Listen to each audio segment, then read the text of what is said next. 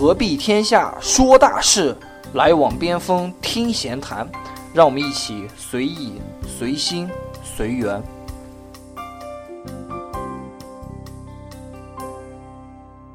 大家好，我是老边，我是疯子，欢迎收听《边锋闲谈》第二季。上两期呢，我们聊到了关于面试的事情，相信大家通过两期的节目对面试也会有一定的信心。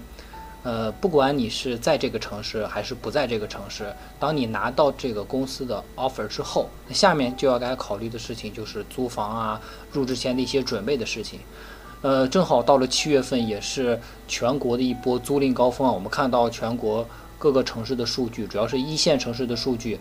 都出现了租房市场的非常火热的一种情况，房租都上涨了将近有百分之十啊。啊，北京这边也涨了很多。反正我到北京这边来回就觉得租房好难，挺贵的。是，对，可以看到就是，尤其是一些比较火的地方，例如科技园啊，或者是中关村附近的房子，尤其是特别的火热。对。同时呢，价格也非常的贵啊，每年都是水涨船高的。疯子，你当时毕业的时候，这个租房的过程是个什么样子的？跟大家介绍一下。呃，我当时毕业的是一二年，那个时候的话。啊，刚到深圳嘛，其实我当时做还挺顺利，因为提前做好准备，呃，先是在网上就把机票这些订好了，所以很顺利就到了那个深圳。然后又由于提前把那个我的一些行李啊那些是寄到深圳的，所以中间有个时间差，所以我到深圳以后，当时是先在网上订了两天的旅馆，然后就好好利用这两天，然后从五八上赶集上，然后找那个找房子。这个当时其实是很有规划的，我是先嗯找准备是找白石洲那一块儿。在后面的时候找蓝头关啊这样子，但是其实集中先找蓝找那个白石洲那一块的时候，当天就已经找到了。嗯，那你还是比较快的。哎，对，比较快的，因为因为怎么说呢？因为我找的时候主要是找城中村嘛，然后我找整租，所以说的话就不会就不会说哎，可能要还要看很多时候和别人合作什么性格合不合这些，只要只要觉得房子合适，基本上就很快定下来。那你就是属于那种目标特别明确的。老边，你那边话，你那边话其实合租经历应该很丰富啊，我觉得你可以跟大家分享你的合租经历啊。对我从毕业开始到现在也将近有，这应该是第三个年头了啊，有两年都是跟别人在合租，因为我一开始是不排斥合租的，因为四年的大学集体生活，包括三年的高中，我都是跟大家在一起住的，我觉得合租完全不存在呃相互影响的这样问题，因为呃毕业之后的合租也是每一个人一个房间嘛，所以我。有两年都是在合租，尤其是在去年的时候，我自己都是一个叫二房东的一个角色吧。我先把整套房子租下来，再分给别人住。我觉得整个合租的问题，呃，关键是要考虑，嗯，在一起合租的人性格一定要很合。有有的时候，很多很多同学、很多朋友，呃，感觉性格不合，经常在合租。发生一些争执或者是争吵，尤其是关于用厕所啊，或者是用浴室的问题，经常会发生争吵，所以这些一定要是避免。在合租之前，一定要看一下合租人员他们的一些职业背景啊、教育背景啊，甚至是一些性格，一定要考虑清楚。合租的话，我觉得其实是不用考虑这种安全性的，因为合租的，呃，一般的话是比较好一点的小区，所以这个是不用考虑的。其实我知道疯子，你当时去北京的话，你你合你找合租的一个方式是，其实是一个很新颖的方式啊。对，其实当时到北京的时候，我原本打算像在深圳一样，我就直接上网吧看嘛，因为我觉得自己还是比较有火眼金睛的嘛，能够看到那个个人房源。但是当时因为过来朋友就直接给推荐过给我一个 A P P，叫做自如租房，它那个其实是现在很新颖的一种形式，就是嗯。做这个 A P P 的这个公司，它带有一定互联网性质，它不仅仅只是给你做中介，它其实自身本身就在运营这样一套，呃，一些房源，它把这房源打造成这一种风格啊什么都很像的，就是一一致的这样一些房子，它会分分别出租给你。然后由于你在这网上的话，就是信息很透明，对吧？你直接可以拎包入住，你也不不用担心它是什么黑中介之类的，因为信息太透明了，它出了什么问题的话，整个互联网都知道了。所以当时当时就。呃，就通过这个 APP，直接就在呃，这个我现在就是上班的时候，就直接就找了一个房子，之后当天就就入住了，所以很方便。但问题就就在就是它的价格不便宜。啊，对，但是它是是免中介费的，对吧？对，免中介费。它现在很多互联网上就是搞这种的话，就是要不中介费非常低，要不就免中介费。这个这现在这种软件还不止这样一家，包括现在还有叫钉钉租房呀，还有什么呃爱屋及乌，爱屋及乌好像它是蔡明代言的嘛，说只收一个点就是中介费很低。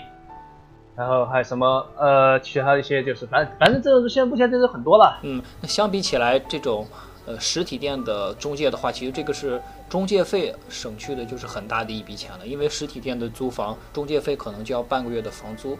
那其实这种看起来好像免去了中介费很便宜了，其实它也不便宜啊。它可能把这个中介费平摊到了每个月的房租上去，所以羊毛还是出在了羊身上。其实它这个最重最重要的是不是说你那个钱有没有便宜？主要是呃作为租客来说，用它这些话，因为信息透明这这些啊。信息透明，然后就会更放心一些，不会觉得我遇到黑中介，我有冤无处说那种。嗯，对，但还是在网上找房子，还是最重要，还是落到实地去，去实地去考察一下，考察好之后再选择入住。可以看到，从我们刚才聊天中也可以总结出来，其实作为应届生毕业之后入职前最重要的一个工作，找房子，嗯，其实里面的门道和讲究非常多，里面的陷阱也非常多。这里我给大家总结了几条。也是跟可以跟大家分享一下。第一的话，我经常看有些应届生就因为省几百块钱，可能就两三百块钱，住到一个非常离公司非常远的一个地方，每天上下班要一到两个小时。我觉得话这样其实是划不来的，因为啊对，大家要考虑自己的时间成本。你每天在路上花的很多时间，其实会增加你整个。呃，不管是工作也好，整个生活其实会让你感觉到很疲惫，尤其是你不能把这些时间其实用起来去提升自己。这点我是非常赞同啊！我说一下，因为我现在租的房就是就在我上班这个办公室边上这栋楼，我当时就是专门找近的，因为我我是出于种情况，我来北京，我听北京交通特别特别痛苦，所以所以我说我现在租，结果最后发现这确实这样特别好，因为我其他同事就住得远了，每天上。上下班啊，就上班，一旦遇到交通不好，可能搞个两个小时，你你到公司你都可以，你都可以吃午饭。你说你这样还怎么工作？对，第一是呃会影响工作，第二的话，大家可以把这些时间节约出来去提升自己，尤其是刚毕业，提升自己是非常重要的，时间是非常宝贵的。总结起来，其实就是不要因为这几百块钱，嗯，把自己提升自己的时间给耽误掉。第二个的话，有些毕业生可能呃刚出来想。啊，终于自己独立了，想找一个属于自己的房间，不想跟别人去合租。其实我觉得这个观念大家也可以改一改，跟别人合租没有想象的那么坏。你自己一个人住的话，也没有想象中的那么好，可以适当的去考虑合租，分摊一下自己的经济成本。嗯，我怎么觉得老边你都在说我呀？我现在就是这种情况，我现在合租觉得好像没什么问题。对对对，其实合租真是没有问题。第三个的话，如果是你真不想考虑合租，要一个人住的话，一定要考虑这个小区的安全。如果住农民房的话，更是要考虑安全，尤其是广大的女性同胞。呃，说完这个租房啊，这最大的一件事解决之后，就要谈一下入职前的准备，尤其是在这个角色的转换上。大郭，你觉得怎么样从学校走到社会上，能完成这种角色的转换？呃，我觉得应该是首先在心理上要有一种从学校人向职场人的这种角色转换，因为大家在学校里的话，就是学习是主要的主要的目标，是所以说你在学习过程你是不断在汲取这些，不断在获取这样是这样一种角色。但是你到社会上来成为一个职场人以后，你是通过一些通过你的工作这种活动，然后为社会做贡献，从从而来获得报酬，所以你其实扮演的是一种付出者的这种角色。从这个过程中是你一个非常重要的人生中的一个非常重要的角色转换，也是一种你人生的跨越。所以话，对每个应届毕业生的话，这第一步都是非常重要的。然后的话，这个过程中可能大致分为两个步骤吧。第一个就是，呃，在上学的时候啊，就得做好这种心理准备，呃，不能说不能说感觉上学的时候懵懵懂懂的，然后一毕业了，一毕业的时候突然面临这个，对吧？说说转职了，就大家玩游写着你要转职，你可能。开始都要准备很多各种什么需要这种准备材料，对吧？你才能正常转，你才能正常转职。但你在生活中也一样的，你突然遇到这种转色，你没有做任何准备的话，你不了解这两种角色定位区别的话，就没有办法，呃，在日常学习生活中去加强针对性的这种训练，这样通过来有意识来强化，来顺利完成这种转换。第二个就是在你首次就业以后的话，你得结合岗位特点，在实践中去锻炼自己，争取来能够尽快的完成这种角色的转换。我觉得这是一个。这样一个转变过程是很重要的。对，除了完成自我的一个角色的转换，其实，呃，各位同学同时也要认识到自我与社会的一个关系啊。我发现就是，呃，很多同学走向社会之后，他对社会存在两种观点啊，就容易走两种极端。第一种就是觉得这个社会，嗯嗯，啊，非常的非常的美好，然后自己表现得过于天真和无知，反而会吃很多亏。第二种是对社会过分的绝望，总觉得社会上人心险恶，大家都是坏人，大家的出发点都是坏的。这样的话，把自己给封闭起来，无法从社会上得到自己应该有的知识也好，财富也好。那社会和职业呢，既没有咱们想象的那么美好，也没有想象的那么坏，它复杂而真实啊，需要我们嗯更客观的、更理性的去认识这一点。啊，对，毕竟工作三年嘛，然后呃也接触过这样一些周围这样一些同事吧，包括自己也也曾经悲观过，也曾经自信过，所以所以说这个还是比较深有体会。我觉得走过来的话，能走过来就好，千万不要走不过来。嗯，对对。除了这些自己心理上的一些准备，其实入职前也需要别的一些物品啊，还有别的一些准备。第一个可能话，在入职前的话要做好一些个人资料准备。这一般的话，如果是你拿了某个公司 offer，他们的 HR 的话就会给你这样一个清单，一般包括的话就是你的个人简历、相关证明材料，比如说身份证、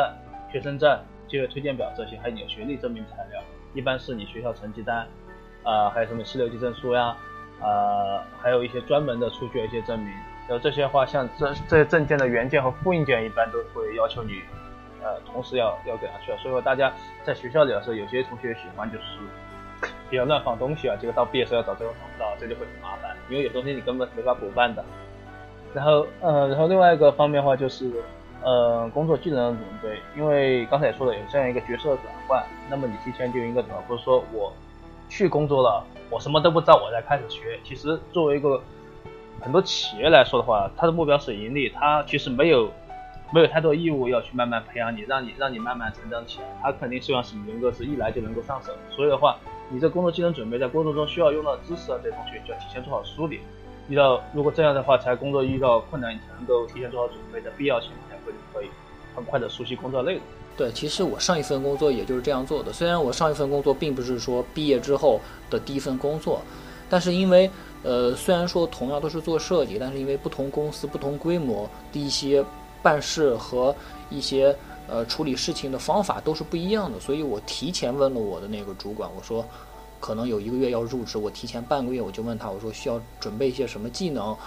或者是一些别的一些东西，他就特别叮嘱我一下，你可以去学一些关于什么软件之类的一些知识。那我就提前进行了准备，同时我发现，在工作中也遇到了这些困难。正是因为我提前准备了，所以解决起来可能没有那么困难了，解决起来也比较好一点。所以，呃，工作前，呃，除了个人资料这些准备，这些是比较简单的。关键是你心态，还有工作技能，包括知识储备上的一些准备，不要。呃，说等我真正的碰到了这个问题，才去着手去解决，这样的话可能就表现出来就不是特别好了，让大家看到的不是你最好的一种状态。对对对对对，因为就是说我们很多事情，我们说一直反复要做，提前做好功课，而不要让自己处于这种环境，才一瞬间懵逼了，才来想自己该怎么办。嗯，对，呃，那这一期呢，我们就大概简单的说了一下应届生毕业之后找到工作、入职前的一些准备啊，包括。找房子啊，心态啊，还有工作前的一些技能的一些准备。对，呃，这期呢我们就到这里，下一期那么我们就着重讲一下在试用期大家应该如何去表现，怎么样能在试用期把自己最好的一面表现出来，让自己的上司对自己有一定的认可。嗯，那我们这一期的话就到这里，我们下期再见了。好，我们下期再见。